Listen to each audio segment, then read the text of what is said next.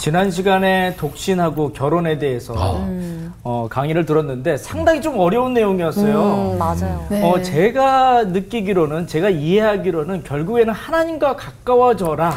라고 이렇게 결론을 좀 지을 수 있을 것 같은데, 어, 지금 결혼하지 않은 네, 또 지현 씨. 입장에서는 네. 이번 한 주 어떻게 사셨어요? 사실 그 전까지만 해도 제가 또 나이도 좀 세상의 나이로 좀 있다 보니까는 좀 그치. 조급한 마음이 사실 있었어요. 좀 있죠. 빨리 좋은 짝을 만나야 되지 않나. 네. 그런데 제가 좋은 짝을 만나는 것도 하나님의 뜻이 있어야 되는 거구나. 뭔가 이런 맞아요. 생각이 들면서 마음의 여유가 좀 생기기 시작하더라고요. 그러니까 지호 씨뿐만 아니라 13강을 들으면 모든 젊은 층이 다 그랬을 것 같다는 맞아요. 생각이 들어요. 맞아요, 보세요. 안녕하세요. 안녕하세요. 안녕하세요. 안녕하세요. 반갑습니다. 네. 다들 잘 지내셨습니까? 네. 네. 우리 지난 시간에 고린도전서 7장 네. 그 결혼과 가정 네. 이런 문제를 우리가 다뤘는데 굉장히 어렵죠? 네. 너무나 어렵고 힘든 주제를 다루었는데 제가 공부하면서 그런 생각이 들었어요. 야, 하나님 말씀을 읽고 연구하고 가르칠 때는 겸손해야 되겠다. 사실 공부 많이 하고 연구 많이 하고 묵상 많이 했거든요. 네. 그래서 여러분이 강의하기 전에는 다 안다고 생각했는데 아 지난 시간에 제가 얼마나 어려웠는지 몰라요. 어. 그러면서 이해라고 하는 말이 영어로 understanding이라는 말이잖아요. 네. understanding이란 말이 무슨 말이에요? 밑으로 바닥에서 서라. 이런 건가요? 밑에 선다는 음. 거. 밑에 아, 선다. 아래 선다. 하나님 말씀은 우리가 위에 서면 안 아, 되고 그렇네요. 항상 하나님 말씀 밑에 서야 되겠구나. 그래서 겸손해야 되겠다. 그런 생각을 해봤습니다. 네. 자, 오늘 이제 고린도전서 6장에 나오는 아주 흥미진진한 그런 문제를 우리가 함께 공부하려고 해요. 오늘 수업 고린도전서 14강 성도 간의 법정 성사 자, 먼저 여러분이 그림을 제가 하나 보여드리려고 그래요. 어? 온도계. 자, 온도계. 예. 어떤 그림입니까? 왼쪽에 있는 것은 온도계. 네. 오른쪽은 보일러, 보일러. 온도계. 조절기. 난방기. 예. 온도 조절기. 온도 조절기. 조절기. 한쪽은 온도계고 한쪽은 온도 조절기예요. 두 가지 차이가 어떤 차이가 있을까요? 그렇죠. 어, 한쪽은 온도를 조절할 수는 없고 그냥 측정만 가능하고 음흠. 다른 오른쪽은 조절을 내 원하는 온도를 맞출 수가 있는 거죠. 맞습니다. 야. 온도계라고 하는 거는 영향을 받기만 하고 어. 온도 조절기는 영향을 줄 수가 있어요. 네. 그죠? 그래서 온도계는 항상 그 기후에 따라 가지고 움직이죠. 네. 네. 지금 현재 기온이 어떻다 그러면 정확하게 그 온도를 가리켜요. 네. 근데 온도 조절기라고 하는 것은 지금 너무 덥다. 네. 조금 덜 덥게 해야 되겠다 해서 온도를 맞추면 그 세팅된 온도대로 다시 온도가 돌아옵니다. 네. 그러니까 한쪽은 영향을 받기만 하고 한쪽은 영향을 미칠 수가 있어요. 그죠? 그렇다면 우리 그리스도인은 온도계 인생을 살아야 됩니까? 온도 조절기 인생을 살아야 합니까? 온도 조절기요. 조절기. 그렇습니다. 세상에 휩쓸려 가지고 세상이 이렇다 그래 가지고 거기 그대로 그냥 넘어가고 왔다 갔다 하면 안 되겠죠. 네. 네. 그런 인생은 온도계 인생이 온도 조절기 인생은 항상 눈금을 하나님 말씀에 맞추어 가지고 세상에 아무리 우리를 유혹하고 아무리 우리를 흔들어 대도 거기에 우리가 왔다 갔다 하지 말고 항상 주님의 말씀에 눈금을 맞춰 가지고 그 말씀을 가지고 세상에 영향을 미치는 그런 그리스도인이 돼야 할 것입니다. 어, 오늘 결론인가 벌써? 와. 그니까요. 결론인데요? 아, 선생님, 아니, 사진 한 장으로 너무 마음이 은혜로워지는데요. 네. 이 고린도 교회 안에서 교인들끼리 문제가 생겨가지고 교회 안에서 해결해야 되는데 바깥에 나가가지고 믿지 않는 불신자 앞에서 재판받으러 나가는 그런 이야기를 다루거든요. 세상 사람들이 툭하면은 고소하고 고발하고 네. 변호사 사가지고 무슨 내용 증명서 보내고 이제 이런 사례들이 세상에 너무나 많잖아요. 근데 교회의 교인들이 세상 풍조와 똑같이 그렇게 한다면 그것은 온도계에 불과한 것이지 온도 조절기 인생을 사는 것은 아니라는 것입니다. 자, 리차드 니버라고 하는 사람 혹시 이름 들어봤습니까? 리차드 니버라고 하는 사람은 예일 대학교 신학부의 교수로 있던 아주 옛날 사람인데 이 리차드 니버의 형님이 라인홀드 니버예요. 음. 이 두 형제가 아주 미국 신학계에서 유명한 영향력을 많이 미친 아, 그런 신학자입니다. 리차드 니버가 쓴 책 가운데 그리스도와 문화라고 하는 아주 고전적인 책이 있어요. 우리나라 말로도 번역이 됐는데 그리스도와 문화라고 한 책은 기독교와 세상이 어떤 관계를 맺어야 하는가 예, 다섯 가지 유형을 이야기를 합니다. 그 다섯 가지 중에 세 가지가 중요하기 때문에 세 가지만 여러분에게 소개를 해드리려고 그래요. 첫째는 문화에 속한 그리스도, Christ of Culture. 문화에 속한 그리스도는 기독교와 세상 관계가 어떤 관계일까요? 같은 것 같은데. 같은 것 같죠? 네. 탁 들어보게 되면은 기독교와 세상이 구별되지 않고 네. 예수 믿는 사람이 세상에 가가지고 아주 흡수돼서 함몰돼서 산다는 그런 느낌이 오죠. 네. 사실 우리가 교회 와서 이렇게 신앙생활을 하지만 또 세상에 가서는 시민으로 다양한 관계를 맺어야 되잖아요. 네. 맞아요. 그럴 때 세상하고 교회와의 관계가 불투명하고 서로 섞여 있을 때 문화에 속한 그리스도가 되는 거예요. 두 번째는 문화 대립하는 그리스도, Christ against culture. 이거는 어떤 느낌이 드나요? 그러니까 문화와 반대되는. 완전히 반대 방향. 어, 다른 아니, 가지고. 벽을 두는. 맞습니다. 반대되고 벽을 두는 장벽을 쌓는. 이제 기독교가 아주 금욕적이고 신비주의적인 그러한 성향을 강조하게 될 때 세상은 너무 타락하고 오염됐으니까 이 세상은 너무 죄된 세상이야. 음. 그래서 세상과 완전히 담을 쌓고는 세상에 흡수되려고 하지 않는 거예요. 네. 그래서 오늘날도 그렇게 아주 배타적으로 아주 독립적으로 사는 그런 크리스천들이 많죠. 네. 그러니까 세상 문화, 어떤 세상을 적대시하고 죄악시하는 그래서 아주 기독교의 특수성, 기독교의 아주 고유성 이런 것들을 강조하려고 하는 것이 두 번째 타입이에요. 첫 번째하고 두 번째는 정반대죠. 반대. 네. 한쪽은 기독교 정체성이 분명하지가 않아요. 세상 사람인지 예수 믿는 사람인지 양다리를 다 걸치고 또 한쪽은 완전히 담을 쌓고 완전히 결별을 선언하는 거예요. 네. 이두 가지는 다 장단점이 있겠지만 이 리차드 니버가 가장 선호하는 입장은 문화를 변혁하는 그리스도예요. 문화를 변혁하는 그리스도는 어떤 걸 얘기할까요? 문화를 바꾸는. 바꾸는.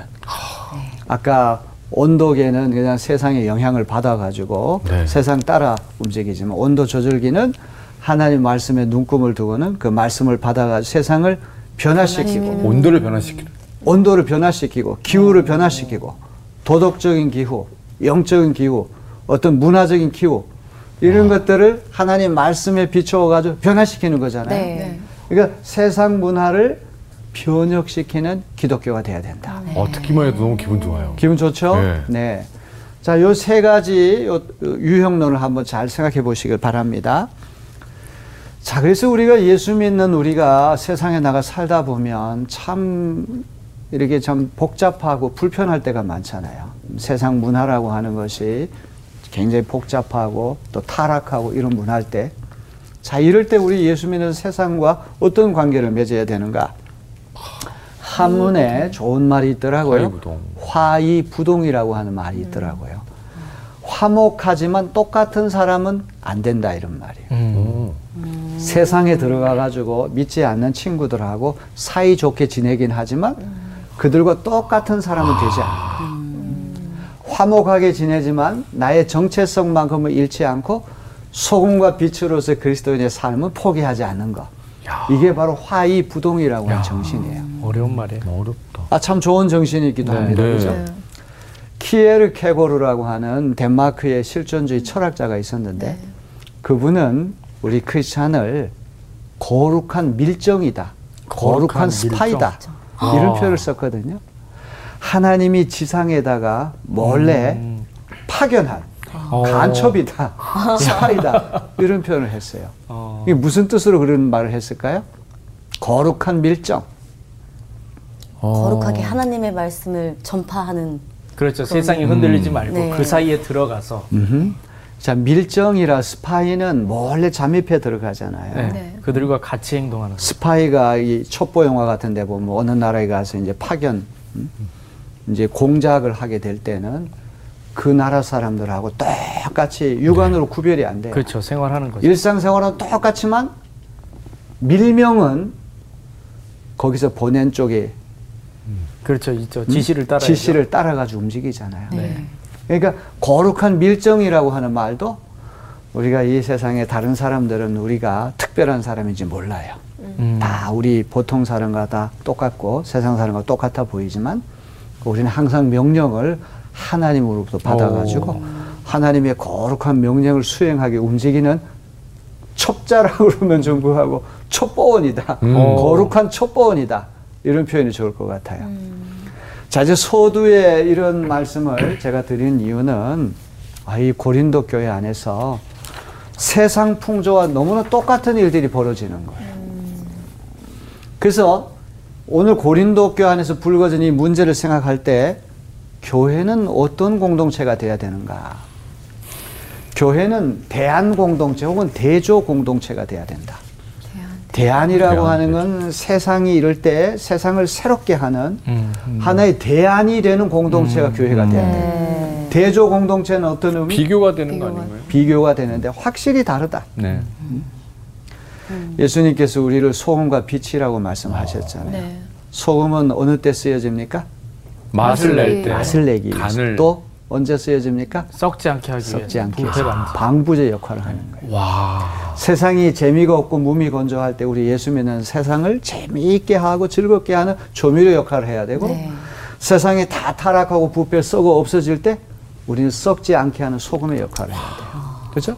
네. 그러니까 세상은 교회하고는 뭔가 좀 다르죠. 교회는 대조 공동체, 대한 공동체가 돼야 되는 거예요.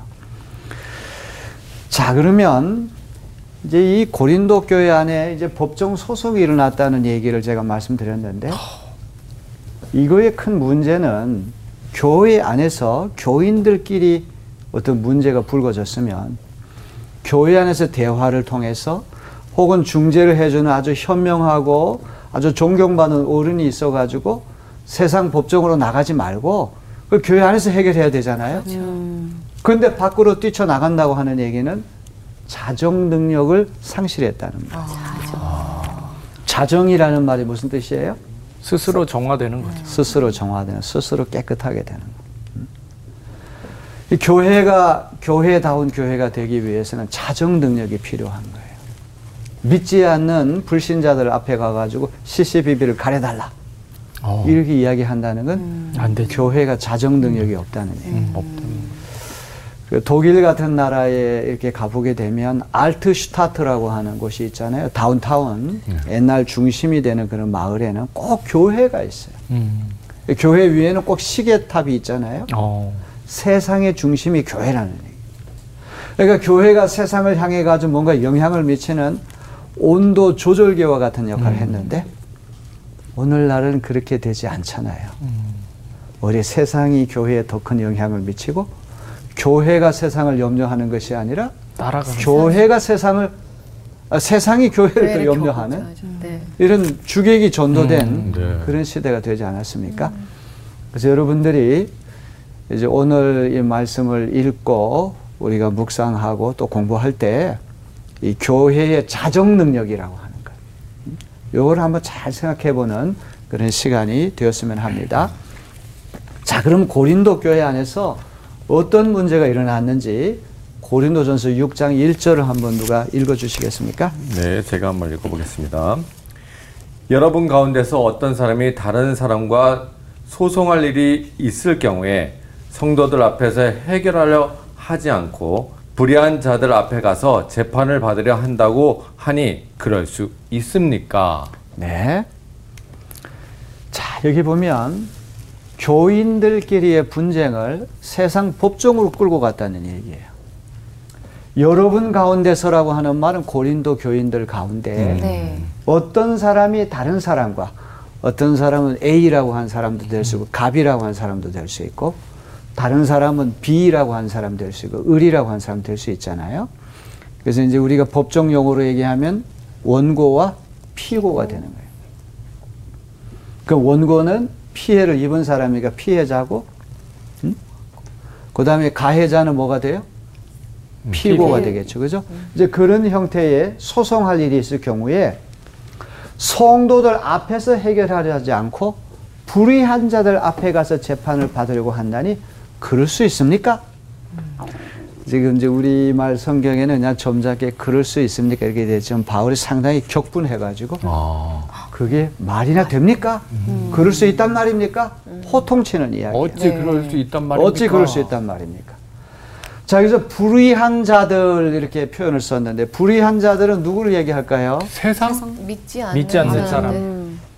자, 여기 이제 전후 문맥으로 볼 때 이 불의한 자들은 헬라 말로 아디코이라고 아디코이. 하는 그런 말인데요. 여기서는 하나님을 믿지 않는 불신자들을 얘기하는데 특별히 법정에서 시시바비를 시시비비를 가리는 사람은 누구? 판사? 판사, 재판관을 얘기해요. 네. 쉽게 얘기하면 불신자 재판관. 재판관. 어. 불신자 재판자. 법정 소송을 해서 교회 안 다니고 예수 믿지 않는 불신자 재판관. 그 재판관 앞에 가가지고 교인들끼리 법정 다툼을 벌이는 그런 이야기를 지금 하고 있는 것입니다. 자, 여러분 이런 이야기를 들을 때 오늘날 교회에서도 그런 일이 왕왕 있을 수 있겠죠? 네. 네. 교인들끼리 무슨 재산 문제라든지 맞아요. 뭐 명예훼손 문제라든지 같이 사업을 했다가 아, 뭐안 가제 사업을 했다가 동업했다가 이제 음. 망할 경우에 뭐 음. 채무 관계 여러 가지 맞아요. 복잡한 관계들이 발생할 수 있어요. 자, 이제 송사 내용이 어떤 내용이었을까요? 6장 7절 8절을 한번 누가 읽어 보시겠습니다. 여러분이 서로 소송을 제기하는 것부터가 벌써 여러분의 실패를 뜻합니다. 왜 차라리 불의를 당해주지 못합니까? 왜 차라리 속아주지 못합니까? 그런데 도리어 여러분 자신이 불의를 행하고 속여 빼앗고 있으며 그것도 신도들에게 그런 짓을 하고 있습니다. 자, 우리 7절 8절 말씀 읽으니까 어떤 문제가 일어나는지 상상이 되죠. 네. 이게 자, 어떤- 신도들이 지금 하고 있다는 거잖아요. 네. 신도들끼리 신도들끼리- 어떤 문제가 일어난 것 같아요? 추측을 한번 해보세요. 뭔가를 속이고 빼앗고 빼앗고 속이고 속여가지고 속이고. 속여서 빼앗는 문제니까 이제 사기인 사기요. 거죠, 사기. 사기당한 자 여러분이 서로 소송을 제기한 것 벌써 여러분의 실패를 뜻합니다. 왜 차라리 불의를 당해주지 못하는 왜 차라리 속아주지 못하는 불의를 당하고 속아주지 못하고? 그런데 도리어 여러분 자신이 불의를 행하고 속에 빼앗고 있으며 그것도 신도들에게 그런 짓을 하고 있습니다. 자, 이 문제는 두 교인 사이에 일어난 재산 소유권 다툼일 가능성이 높아요. 속여서 빼앗는 경우는 대개 재산이라든지 돈이라든지 부동산이라든지 이런 재산 문제와 연결이 되어 있으니까 A라고 하는 교인과 B라고 하는 교인 혹은 갑이라는 교인하고 을이라고 하는 교인 사이에 재산 소유권 다툼이 일어났어요. 재산을 속여서 빼앗은 일로 발생할 민사 소송일 가능성이 높아요. 아시겠죠? 네. 이제 이런 일이 일어났을 때 왜 교회 안에서 슬기롭게 서로 화해하고 조정하지 못하고 왜 세상 법정에 믿지 않는 불신자 재판관 앞에 가서 그 문제를 가지고 갔느냐 이 얘기예요. 자, 한번 정리를 해볼까요? 자, 이제 이 문제를 가지고 법정에다가 이제 고소를 한 사람은 피해자가 그렇게 했겠죠. 네. 자기가 네. 당했으니까. 이제 이런 사람 우리가 원고라고 얘기할 거 아닙니까? 그죠? 그 다음에 이제 피해를 주어가지고 손해를 끼친 사람은 가해자가 되죠. 네. 네. 이제 고소를 당했으니 그런 사람을 피고라고 할 수 있을 거예요. 이 바울은 이제 가해자하고 피해자 양쪽을 다 책망하는 거예요. 한쪽만 책망하고 한쪽을 두둔하는 게 아니라 두 양쪽을 다 이제 책망을 하는 거예요. 먼저 피해자에게 어떤 질책을 줍니까? 왜왜 차라리 차라리 불의를 당해주지 못하는 왜 차라리 속아주지 못합니까? 어허. 어, 근데 저거는 진짜 감당하기 쉽지 않은 서로 맞아. 같아요. 억울하죠. 그러니까 내 부동산을 내 집을 뺐는데 자, 우리 여러분들 얘기하는 것이 굉장히 현실적인 이야기고 지극히 당연한 이야기거든요. 오늘과 같은 자본주의 사회에서 누가 나를 속여가지고 내 재산을 빼앗고 돈을 빼앗고 부동산을 탈취하고 그런 가만히 있을 사람이 누가 있겠습니까? 어, 눈에 그냥 시퍼렇게 불을 켜고 어떻게든 정의를 맞아. 회복하기 위해서 네. 우리가 수단과 방법을 안 가리죠. 네. 근데 바울이 이런 얘기를 하는 맥락을 한번 잘 생각해 보세요. 지난번 우리 결혼 문제, 가정 문제, 독신 문제 이런 문제도 예수님의 재림이 가깝고 종말이 가까워요. 이 세상의 형체는 다 사라지고 카이로스라고 하는 주님의 시간이 우리 쪽으로 돌진해 오는 시간이에요. 그런 시대에 불신자들 앞에 가서 망신을 당하는 것보다는 차라리 재산에 조금 손해를 보더라도 주님의 영광을 가리지 않고 주님의 몸된 교회를 영화롭게 하는 것이 더 낫다. 임박한 종말론적 시대 속에서 바울이 어. 그런 생각을 하고 있는 그렇죠. 거예요. 의미가 없는 거죠. 지금 이 싸움이. 그렇습니다. 여러분 교회라고 해서 항상 알곡들만 모이는 건 아니죠. 그렇죠. 쭉정이도 다 있어요. 죄인이죠. 밀만 있는 것이 아니라 가라지도 함께 자라납니다. 노아가 방주를 만들었을 때 정한 짐승들만 방주에 들어간 것은 아니거든요. 부정한 짐승들도 방주 안에 같이 들어가 있어요. 그래서 예수님 오실 때까지는 추수 때에 이거를 다 타작을 하기 전까지는 밀과 가라지가 교묘하게 섞여 있거든요. 알곡과 쭉정이 함께 섞여 있는 거예요. 네. 그렇기 때문에 우리가 함부로 단정하면 안 돼요. 그래서 이 교회 안에도 알곡 신자만 있는 것이 아니기 때문에 이런 재산 문제가 생기고 다툼 문제가 생겼을 때 절대 내 것은 잃어버리면 안 된다. 교회의 영광, 교회의 명예 이것보다는 나의 이기적인 것이 앞설 때가 있다는 말이죠. 바로 그런 맥락에서 왜 차라리 불의를 당해주지 않습니까? 왜 차라리 속아주지 못합니까? 주님의 영광을 먼저 구하고 교회의 영광을 먼저 구해야 되는데 어떤 개인적인 그런 이해관계에 너무 앞서는 것을 바울이 비판하는 거예요. 지금 우리 시대와는 전혀 다른 시대라는 걸 기억하세요. 네. 임박한 종말론의 기대가 아주 컸던 시대이기 때문에 네. 바울이 이런 말씀 할 거예요. 그 다음에 가해주야에게는 어떤 질책을 합니까? 그런데 도리어 여러분 자신이 불의를 행하고 속여 빼앗고 있으며 불의를 행하고 속여 빼앗고 있으며 여기 가해자에게 피고에게는 질책이 그것도 신도들에게 그런 짓을 하고 있습니까? 위에서는 그것도 신도들에게 그렇게 당하고 있단 말입니까? 그런 얘기를 안 하는데 여기 가해자에게는 그것도 신도들에게 그런 나쁜 짓을 한단 말입니까? 이 얘기를 하잖아요. 네. 요 아주 미묘한 차이를 아시겠죠? 네. 세상 바깥에 나가가지고 하는 것도 아니고 같이 예수 믿는 형제 자매들한테 그런 못된 짓을 한단 말입니까? 바울이 이렇게 말하는 것은 상당히 격앙돼 가지고 상당히 분노해서 이런 말을 하고 있는 것입니다. 자, 그런데 앞에서 이제 중요한 말을 우리가 하나 봤는데요. 바울은 원고나 피고나 모두 패. 가해자나 피해자나 모두가 패자다. 패자다. 네, 음. 실패했다. 실패했다는 얘기를 해요. 어. 자, 고린도전서 6장 7절 한번 다 같이 읽어 봅시다. 시작.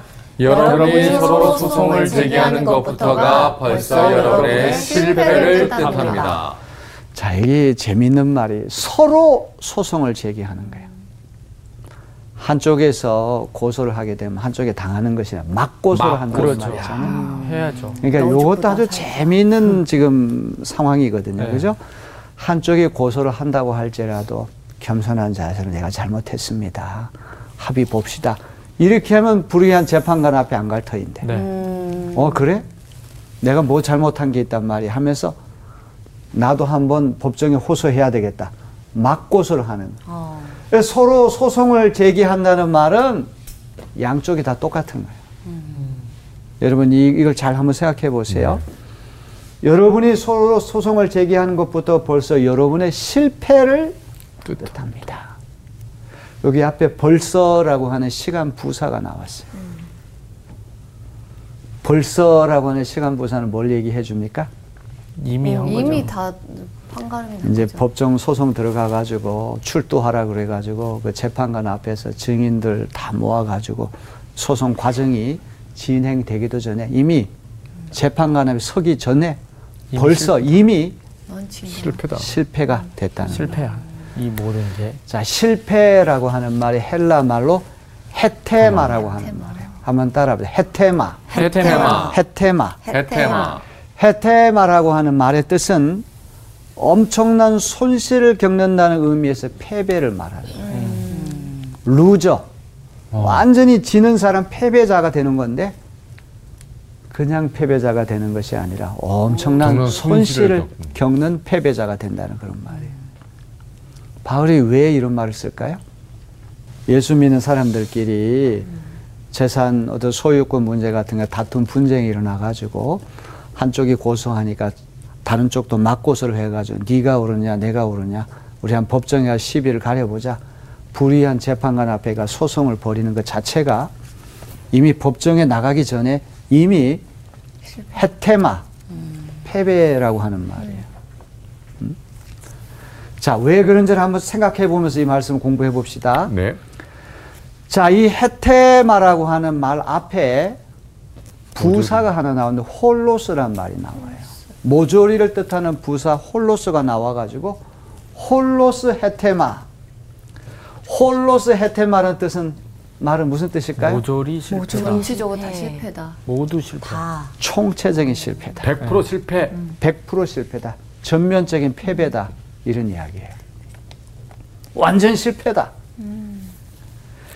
대개는 이제 우리는 이런 소송 문제가 불거지면 누가 승소할 것인가, 누가 패소할 것인가. 그게 중요하죠.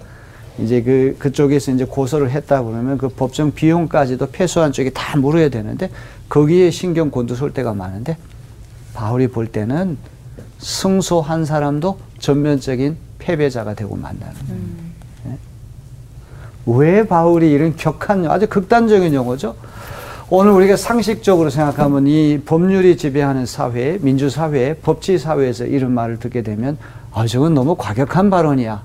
이렇게 생각할 수 있는데 왜 바울이 이런 말을 할까를 우리가 염두에 두면서 한번 생각해 봤으면 좋겠어요. 자, 무엇이 총체적인 실패고 왜 전면적인 패배일까? 그 재산 문제에서 속아 넘어가서 재산을 좀 잃어버린 사람은 어떻게든지 그거를 잘. 설득을 해가지고 음? 재판관 앞에 가기 전에 그 문제를 해결했으면 좋겠죠. 이제 이렇게 하다 보면은 세상 사람들 앞에서 교회가 망신을 당하는 거예요. 아, 야, 예수 믿는 사람 뭔가 좀 다를 줄 알았는데 우리보다 더 하네. 누가 이기고 누가 지느냐의 문제보다는 네. 야, 교회라고 해서 별거 아니야. 똑같네. 온도 조절기가 되네. 야, 온도계네. 어. 대안 공동체, 대조 공동체가 되네. 우리가 똑같네.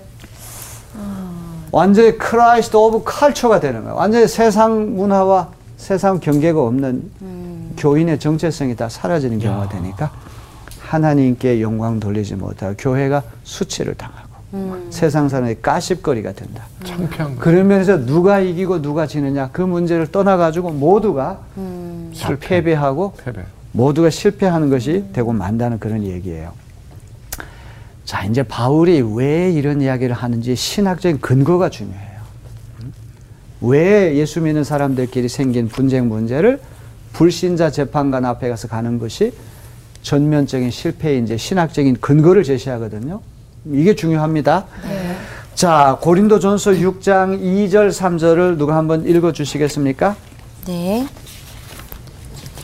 성도들이 세상을 심판하리라는 것을 여러분은 알지 못합니까? 세상이 여러분에게 심판을 받겠거늘 여러분이 아주 작은 사건 하나를 심판할 자격이 없겠습니까? 우리가 천사들도 심판하리라는 것을 알지 못합니까? 그러한데 하물며 이 세상 일이야 말할 나위가 있겠습니까? 네, 고맙습니다. 여기 보면 성도들이 세상을 심판하리라는 것을 여러분 알지 못합니까?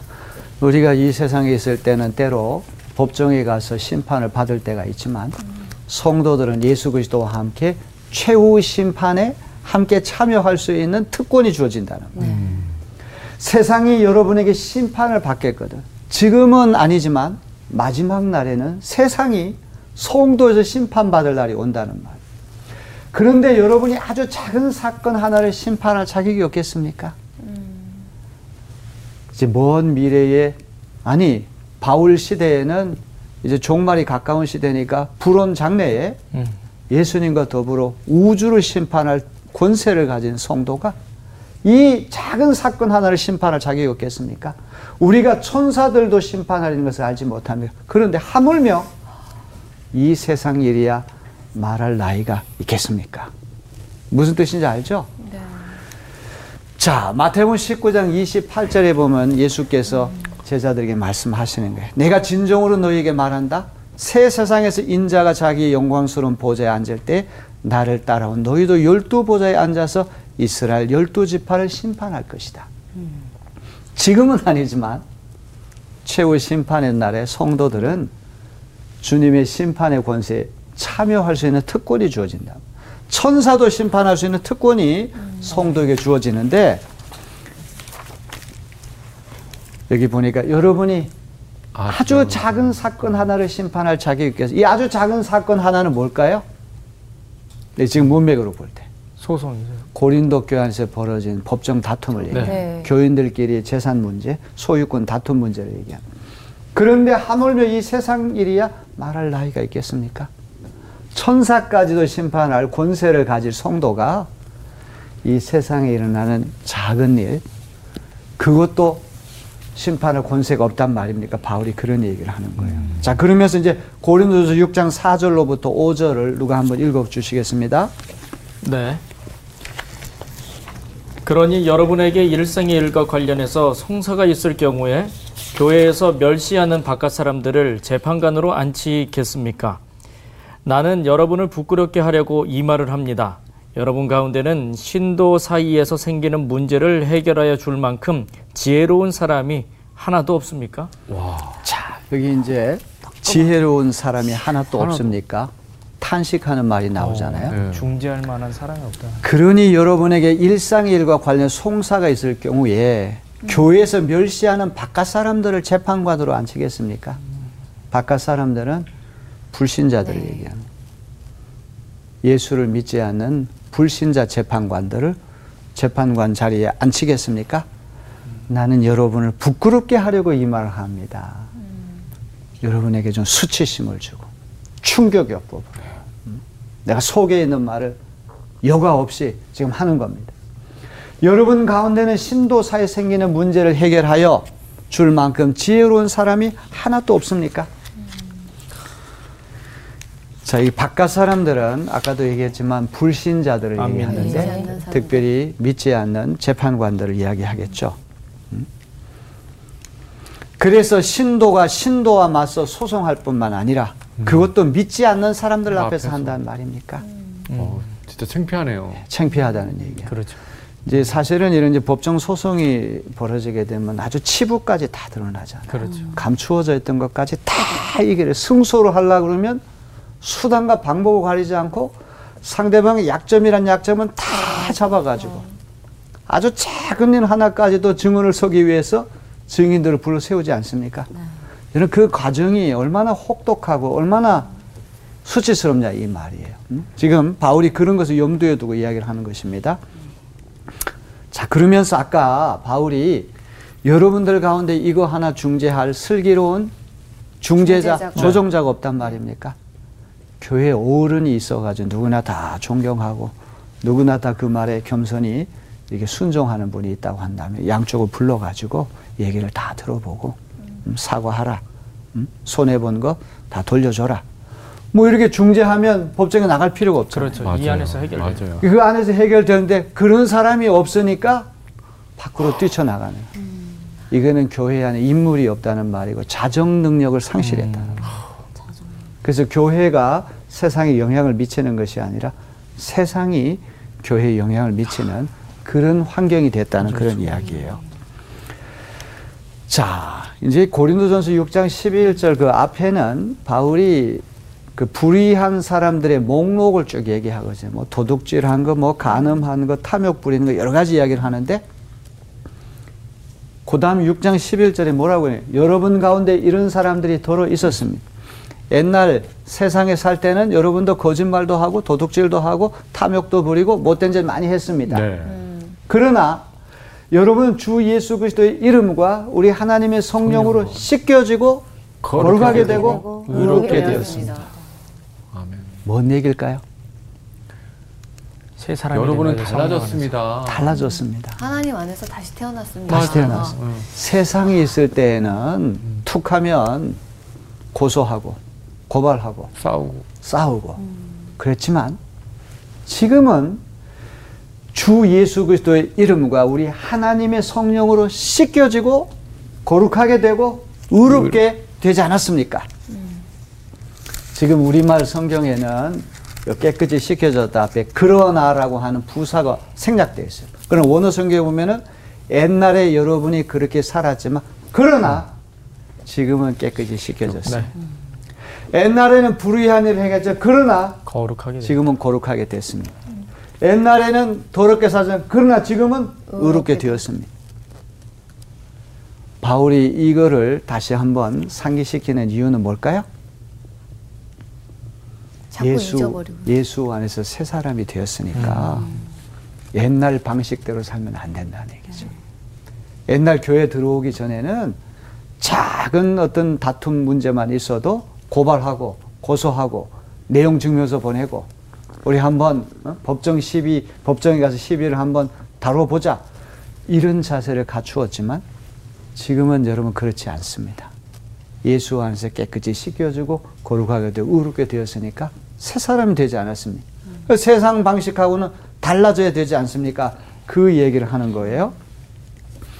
자, 교회에서 생긴 분쟁은 교회 스스로 해결해야 된다고 하는 것이 바울이 제시하는 원리입니다. 교회 내부 문제로 인한 송쟁은 모든 해결책을 강구해 본 뒤에 최후 수단이 돼야 해요. 이제 최후 수단이라고 하는 말이 중요한 말이에요. 어떤 것도 해보지 않고 툭 하면 쪼르르 바깥으로 달려나가는 것은 가당치 않은 거예요. 이 바울이라고 하는 분은 아주 현실적인 분이죠. 바울도 재판을 이렇게 받은 적이 있잖아요. 로마 시민권자이기 때문에 이제 로마 황제 앞에 가서 재판 받으려고 항소하고 이제 네. 그런 과정을 겪었고 또 이렇게 재판정에 서는 그런 일이 있었을 거예요. 네. 예수님도 빌라도 앞에서 재판을 받으신 적이 있어요. 그 재판 그 자체가 없을 수는 없는 거예요. 하지만 그것은 교회 안의 성도들이 모든 노력을 다 강구해보고 해법을 다 찾아보고 도저히 우리 힘으로 안 되겠다. 마지막 최후 수단이 법정 다툼, 송쟁이 돼야지. 그런 노력을 거치지 않고 그렇게 하는 것은 그거는 잘못된 것이라는 말이죠. 그 다음에 슬기로운 중재자가 필요해요. 교회 안에서 이렇게 교인들끼리 다툼이 생길 때. 존경받고 신뢰받는 어른이 스승이 필요해요. 이야기를 잘 들어보고 조정해주는 그런 분이 필요하다는 거. 그리고 맨 끝머리 교회의 자정 능력이 요청되는 거예요. 교회는 하나님이 세워주신 거룩한 기관이기 때문에 하나님의 생명이 있고 하나님의 진리가 있잖아요. 구원이 거기 있잖아요. 그러니까 세상의 소금이 되고 빛이 되기 위해서는 교회 안에 문제가 있을 때 우리들끼리 기도하고 머리를 맞대고 고민하고 스스로 해결할 자정 능력이 있어야지. 믿는 사람들의 문제를 가지고 세상에 나가서 불신자 재판관 앞에서 속에 있는 치부까지 다 드러내고 공방을 펼쳐가지고 그 승소한들 상처뿐인 영광이 되는 것이죠. 사실 이런 법정 분쟁이 생기기 예방 차원. 욕심 부리지 않고 서로 이해하고 양보하고 또 손해볼 각오하고. 그렇죠. 그게 원천적으로 이런 일이 일어나지 않도록 하는 게 제일 중요하죠. 그러기 위해서는 교회가 정의로운 공동체가 돼야 되죠. 그죠? 교회가 정의로운 공동체가 되면 그런 다툼이 없어질 거예요. 네. 근데 이게 탐욕스럽게 더 가지려고 그러고 더 높아지려고 그러고 막 욕심 사납게 이렇게 다투다 보면 가장 거룩한 공동체가 타락하면 가장 더러운 공동체가 된다는 거. 참 신기하죠? 그렇죠. 교회가 세상에서 제일 아름답고 거룩한 것인데 이게 타락하면 그 어떤 공동체 어떤 기관보다도 타락할 수 있다는 거예요. 네. 그래서 교회가 거룩하다고 하는 것은 사람이 거룩해서 되는 게 아니고 제도나 어떤 조직이나 건물이 거룩해서 되는 것이 아니라 예수 그리스도라고 한 진주를 품기 때문에 교회가 거룩한 거예요. 성 어거스틴의 신학자가 이런 말을 했는데 항상 우리는 십자가 달리 예수님께 정조준하는 그런 교회가 되어야 할 것입니다. 아마 오늘 이제 말씀을 듣고 이제 연구하고 또 공부하는 분들 가운데도 야 우리 교회도 이런 일이 있었는데 아마 공감하는 분들이 많을 어, 거예요. 제, 제가 공감을 너무 많이 해요. 그래서 오늘 바울이 주는 기본 지침을 한번 잘 생각해 보시기 바랍니다. 네. 네. 자 오늘 많은 거 배웠죠? 네. 자 수고 많으셨습니다. 다음에 또 감사합니다. 뵙시다. 고맙습니다. 감사합니다. 이 방송을 보시고 있는 뭐 많은 분들도 이런 작은 분쟁, 큰 분쟁이 일어나는 교회들이 있을 텐데 이 방송을 좀 꼭 보셨으면 하는 바람이 있습니다. 네. 아, 저는 사실은 교회 다니니까 아 내가 미안하고 내려놓고 막 이, 이런 것들이 굉장히 많았어가지고 사실은 아 뭔가 오- 저한테 칼을 들고 온다면 나도 칼을 들고 달려가야지 막 이런 마음을 사실은 가지고 있었거든요. 어, 눈에는 눈, 어, 이해는 이해 조금 요즘에 그런 마음을 되게 많이 가지고 있었는데 전통으로. 오늘 내려놓게 음, 되네요. 맞아요. 그래야 오늘 돼요. 내려놓게 돼- 자숙하게 됐습니다. 지호 씨는 어떻게? 아니, 그러니까 믿는 사람이 더해. 막 흔히 막좀 약간 그렇게 얘기도 좀 약간 듣는 경우들도 있잖아요.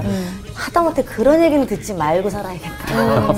진짜 좀 부끄럽지 않은 교인이 돼야겠다 이런 생각이 들었어요. 어느 누구의 문제가 아니라 바로 우리 자신이 될 수 있기 때문에 가장 중요한 건 어, 지난주에도 이야기했지만 하나님의 관계가 분명해질 때 좀 더 여유로운 마음으로 상대를 좀 바라볼 수 있지 않을까라는 생각이 들었습니다. 오늘도 기도하는 마음으로 한 주를 살아갑시다. 네. 감사합니다.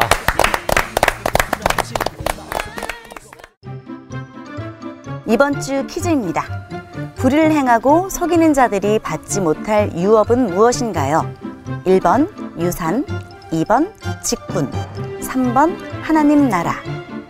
정답을 아시는 분은 CBS 성사학당 홈페이지나 카카오톡 채널을 이용하시면 됩니다.